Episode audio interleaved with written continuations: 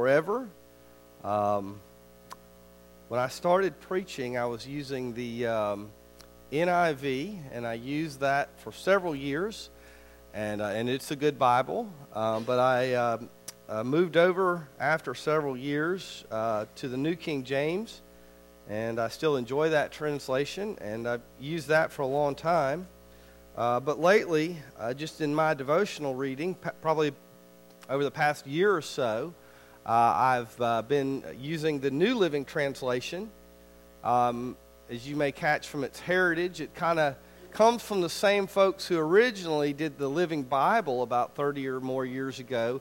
But that Bible was more of a paraphrase, really, not an actual translation. And so the New Living Translation, um, it takes as, its goal the idea to try to be a very readable uh, and engaging and understandable type translation, but it is an actual translation rather than just a paraphrase. So uh, I'm enjoying using it right now, and um, uh, that's one of the reasons we've been having uh, some of the Bible verses on the screen because I'm I am uh, going from a different translation, but just wanted to mention that to you. So today, uh, Acts chapter 2 and verse 14, and um, it says through verse 40 in the bulletin, but I don't think we're going to go quite that far. We'll, we'll see, but um, through 21 right now. If you would please stand with me and follow along on the screen or in your copy of God's Word as we read Acts chapter 2, beginning in verse 14. Then Peter stepped forward with the eleven other apostles and shouted to the crowd Listen carefully, all of you, fellow Jews and residents of Jerusalem. Make no mistake about this. Some of you are saying that these people are drunk. It isn't true. It's much too early for that. People don't get drunk by 9 o'clock in the morning. No, what you see this morning was predicted centuries ago by the prophet Joel. In the last days, God said, I will pour out my spirit upon all people. Your sons and your daughters will prophesy, and your young men will see visions, and your old men will dream dreams. In those days, I will pour out my spirit upon all my servants, men and women alike, and they will prophesy, and I will cause wonders in the heavens above and signs on the earth below blood and fire and clouds of smoke. The sun will be turned into darkness, and the moon will be turned blood red before that great and glorious day of the Lord arrives. And anyone who calls upon the name of the Lord will be saved. Would you pray with me? Father God, we, um, we thank you for your word and for the power contained in it. Lord, we understand that your written word is just a it's a uh, precious thing, but it is a reminder to us of uh, the living word, Jesus, and of the Holy Spirit who speaks, moves uh, among us, lives within those of us who have called upon his name. Father, we pray that we will take uh, in these words today and that they will make us more like Jesus. We ask all these things in his name. Amen. Please be seated.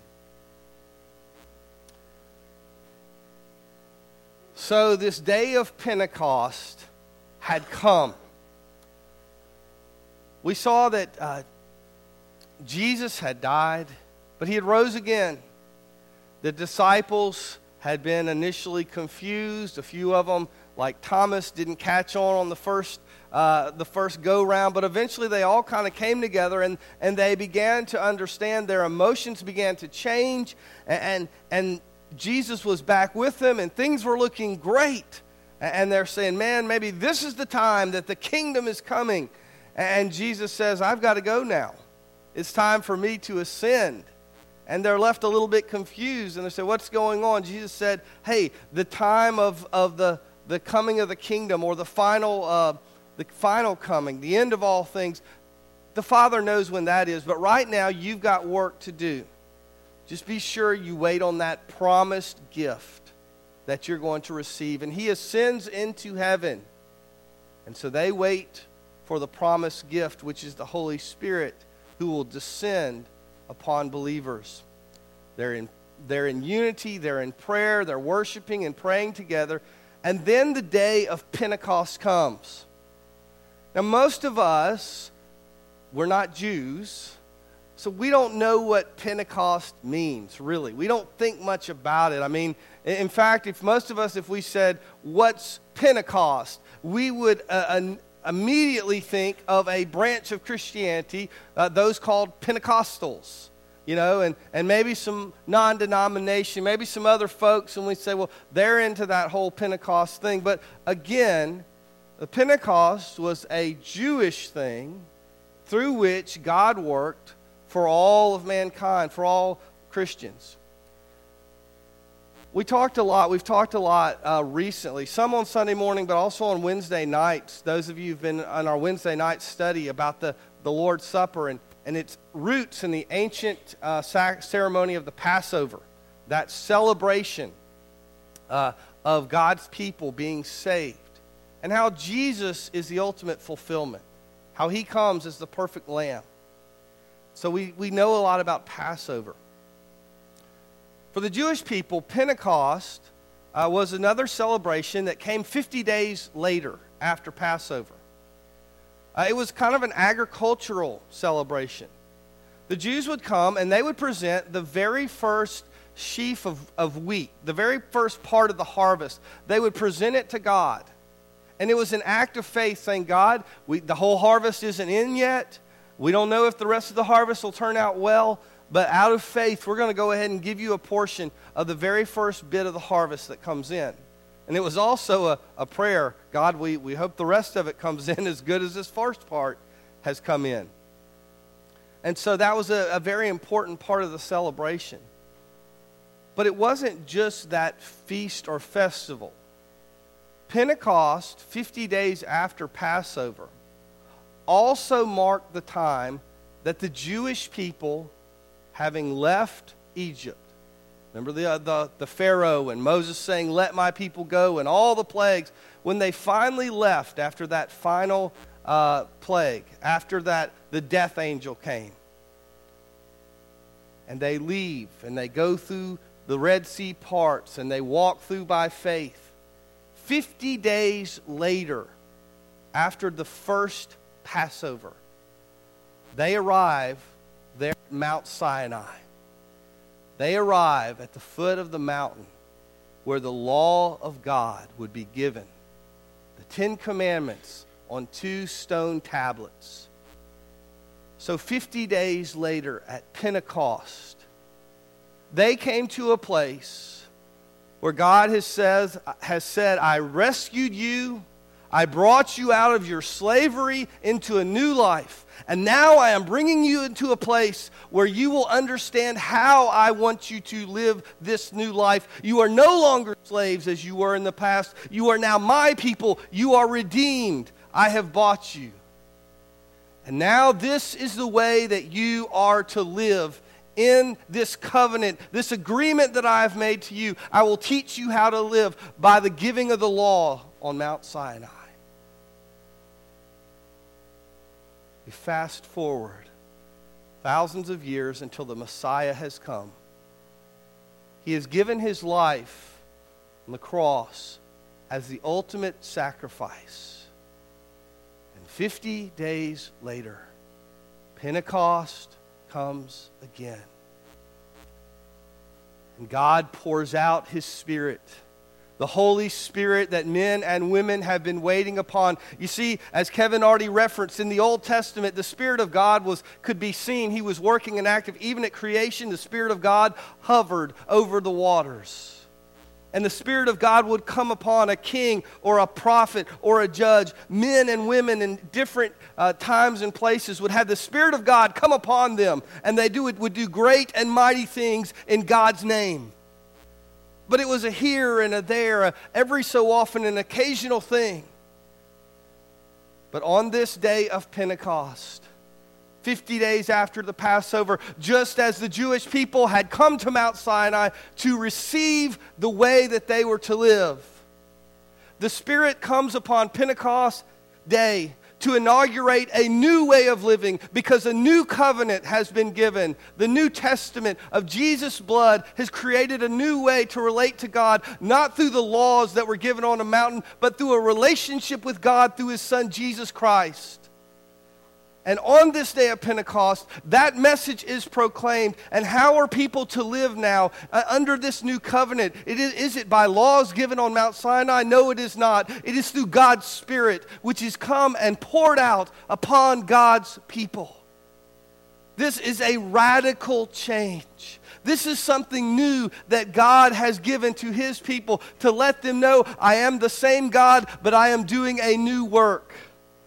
Your relationship to me is not tied to these particular little regulations. It's not tied to bringing a lamb or a dove or, or even some grain to the altar and to sacrifice those things because the ultimate sacrifice has been made. Now you are to come to me.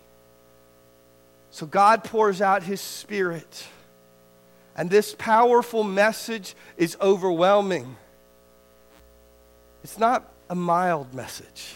It's not something where people can go along quietly and, and in dignity and say, Yes, now we are turning to a new day. But in power, the Spirit of God comes, and the place is shaken, and a mighty rushing wind comes in, and tongues of fire come over these people. And they began to go out into the crowd, and they began to speak to them. You see, there was an enormous crowd of religious pilgrims that were in the city. These were very devoted Jews. Sure, some of them were already from Jerusalem or maybe the surrounding areas like in Judea. But many of them were Jewish exiles who had moved all over the different areas uh, of the Roman Empire. And they got along by learning how to speak other languages. When I think about how they were, we're, we're kind of dumb. I mean, I, I am compared to them. I speak English and not too well, okay? I do my best. But they would have known in that day probably Aramaic, which was what the, most of the Jews would have spoken, at least the ones around uh, Jerusalem. And, and a few of them would have gone back as kind of like learning Latin. They would have learned Hebrew because nobody really spoke it, but they still had the Holy Scriptures in Hebrew. And, and then, of course, uh, when Alexander the Great had conquered the ancient world, he spread Greek everywhere. So most people spoke Greek in the Roman Empire. But now, since Rome was in charge, a lot of them were beginning to learn Latin as well. So these people spoke three or four languages, and they were used to being not just bilingual, but trilingual or quadlingual or whatever comes after that. But they were used to doing all this and, and doing business in a language not their own. And so these men and women of God go out after being empowered by the Holy Spirit. And they begin to speak loudly to all of these religious pilgrims, these faithful Jews who have come from all different parts. They were probably the same Jews who were in Jerusalem 50 days prior. And they had heard these things about this one who had stirred up the city, all sorts of things about Jesus. Is he a prophet? Did he really raise someone from the dead? Is he really the devil? Is he a heretic? Who is he? What is he? There were all these different things, emotions, and, and the city had been stirred up. But the last time most of these folks had been in Jerusalem, Jesus had been done away with on the cross, and they said, Well, that's the end of him.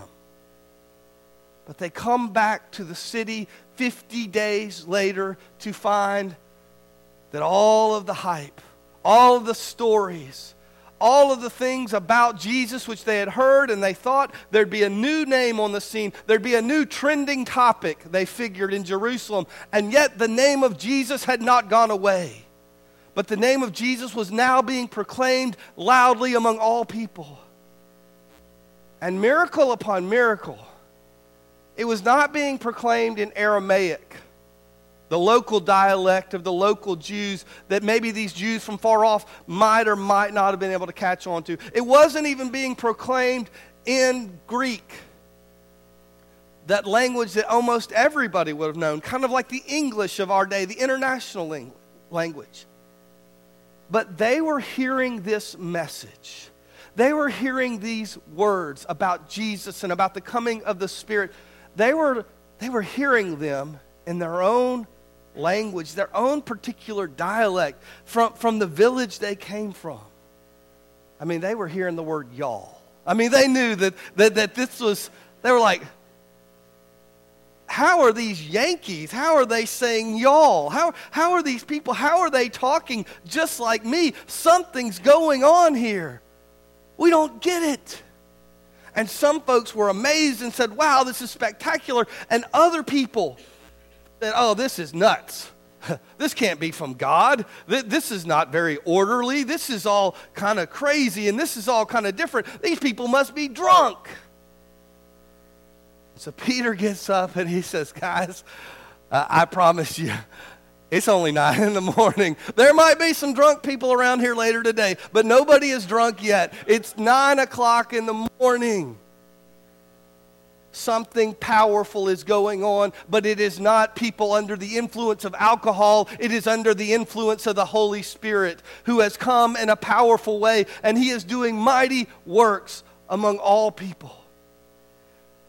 And then Peter begins to do what I would think was kind of the strangest or oddest thing.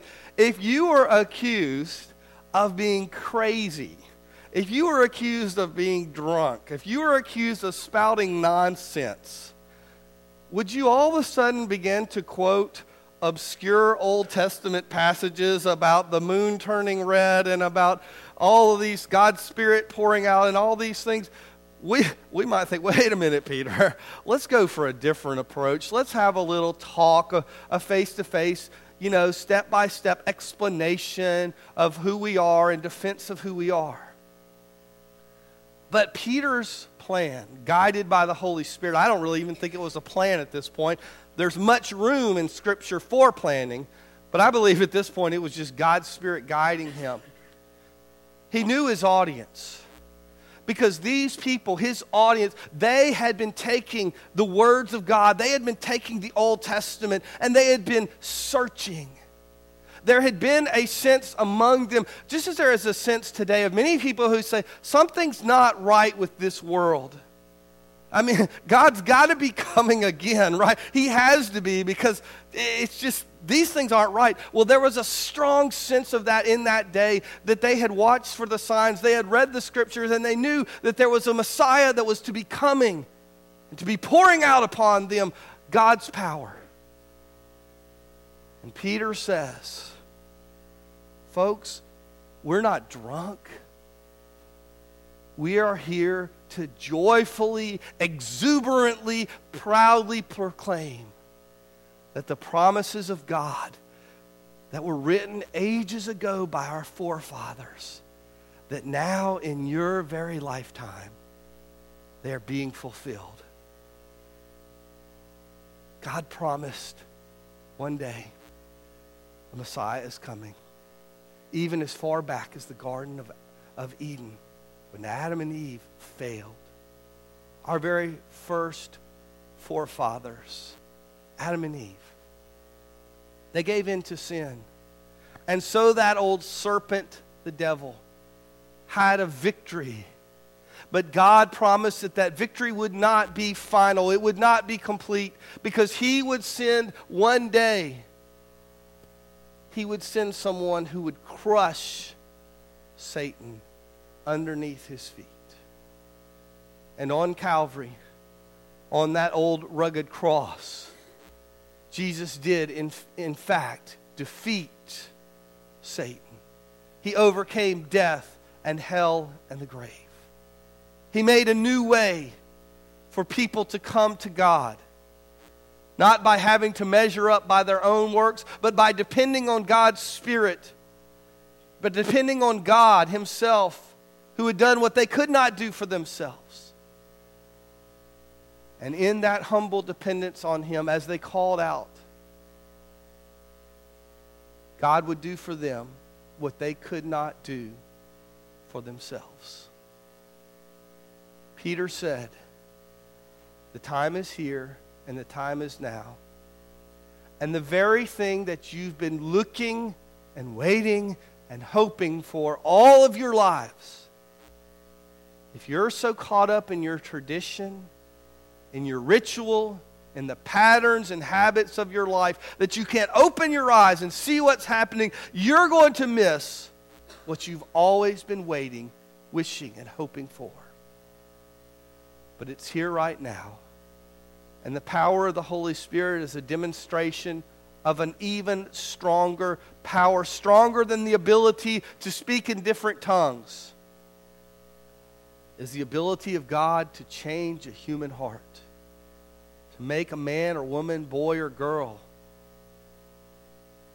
who doesn't know Him, who is selfish and sinful, to transform them to becoming a person after God's heart. Peter looked at the crowd and he said, Everyone who calls upon the name of the Lord shall be saved. And that message that was for those Jews in Jerusalem 2,000 years ago is a message that still rings true and is still full of power to this very day as we see the signs around us, as we see this world that we don't understand, and we say, How do we get in this mess and all of this craziness going on? Where is our hope for the future? The Bible tells us clearly our hope is in Jesus Christ. Nothing less. It is not in polit- politics. It is not in technology. It is not in business. It is not even in our relationships, as precious as they are. Our hope is found in Jesus Christ we call upon His name, His name alone, for salvation. Many years before Pentecost, and the ultimate act of pride, of hubris, you might call it, of arrogance, the people of the earth in Genesis chapter 11 decided that they didn't really need God that they could come together on their own and they could, through their own might and their own power, these men and women could build themselves a tower to heaven, could do anything they wanted. And so that tower in Babylon, the Tower of Babel, God came down and said, I'm going to show you just how arrogant and ignorant you are and he confused the languages of the people. They could no longer understand one another. We understand this today with all of the, the racial and ethnic and, and national tensions that are going on in, within our country and within our world. That people from different places, from, from different uh, walks of life, that they don't get along, they don't understand each other, and they find it hard to work together.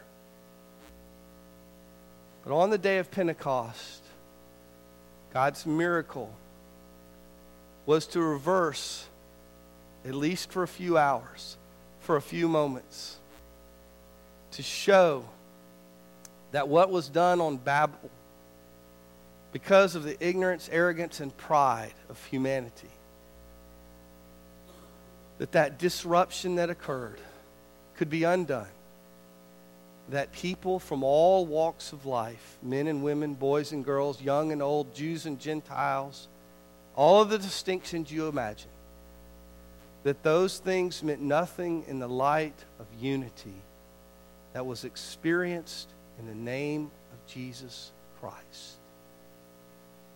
And so today, God calls us to call upon that name I, I don't just mean for the first time, for those who don't know him. Certainly, if you do not know Christ, if you don't understand what I'm talking about, if you say, you know, I, have heard this religious stuff, but I've never trusted Jesus, certainly today you need to do that. You need to believe that he lived and died and rose again, that he did for you what you could not do for yourself in taking your sins on the cross. But ultimately, I'm talking about those of us who are believers, who've already called upon him initially. Peter said, You need to keep on calling upon God. You folks who are religious, you folks who have prayed, you folks who think you know God, you need to keep on keeping on. You need to call on God. Look to Him and listen to Him so that He might deliver you from these days ahead, that He might walk with you, that He might keep you in His hand. Call upon the name of the Lord. And Peter gave an example, and he went on to talk about how those of us who have called upon that name, as we trust in Jesus, we now walk by the Spirit of God. We need to do that. Would you pray with me? God in heaven, you have called us here today to come into this place and to worship you, not as an act of formality or, or a ritual only, but from the heart. Lord, your, your word condemned the ancient people whose lips were close to you. That is, they talked a bunch, they talked a good religious game, but you said their hearts were far from you. The prophets condemned them. And oh God, if we are honest, we've all strayed. We've all backslidden. We've all gotten away from you at times. And Lord, we need to come back to you. And we need to call on you. And Father, we need to ask you, Lord, to fill us with your Spirit. Father, to help us to repent where we have failed you, where we've gotten away from you. To let us walk in your light. Lord, you have not called us to be polite, religious people. You have called us to be filled by the power of your Holy Spirit. You have called us to go where you have called us to be your witnesses in a world that is desperate. May your light, may your spirit so shine through us that others would see us and they would have to know what is it? What's different? What is it about you? And we may give them the message of life. Give us that boldness and that courage, we pray. In Jesus' name, amen.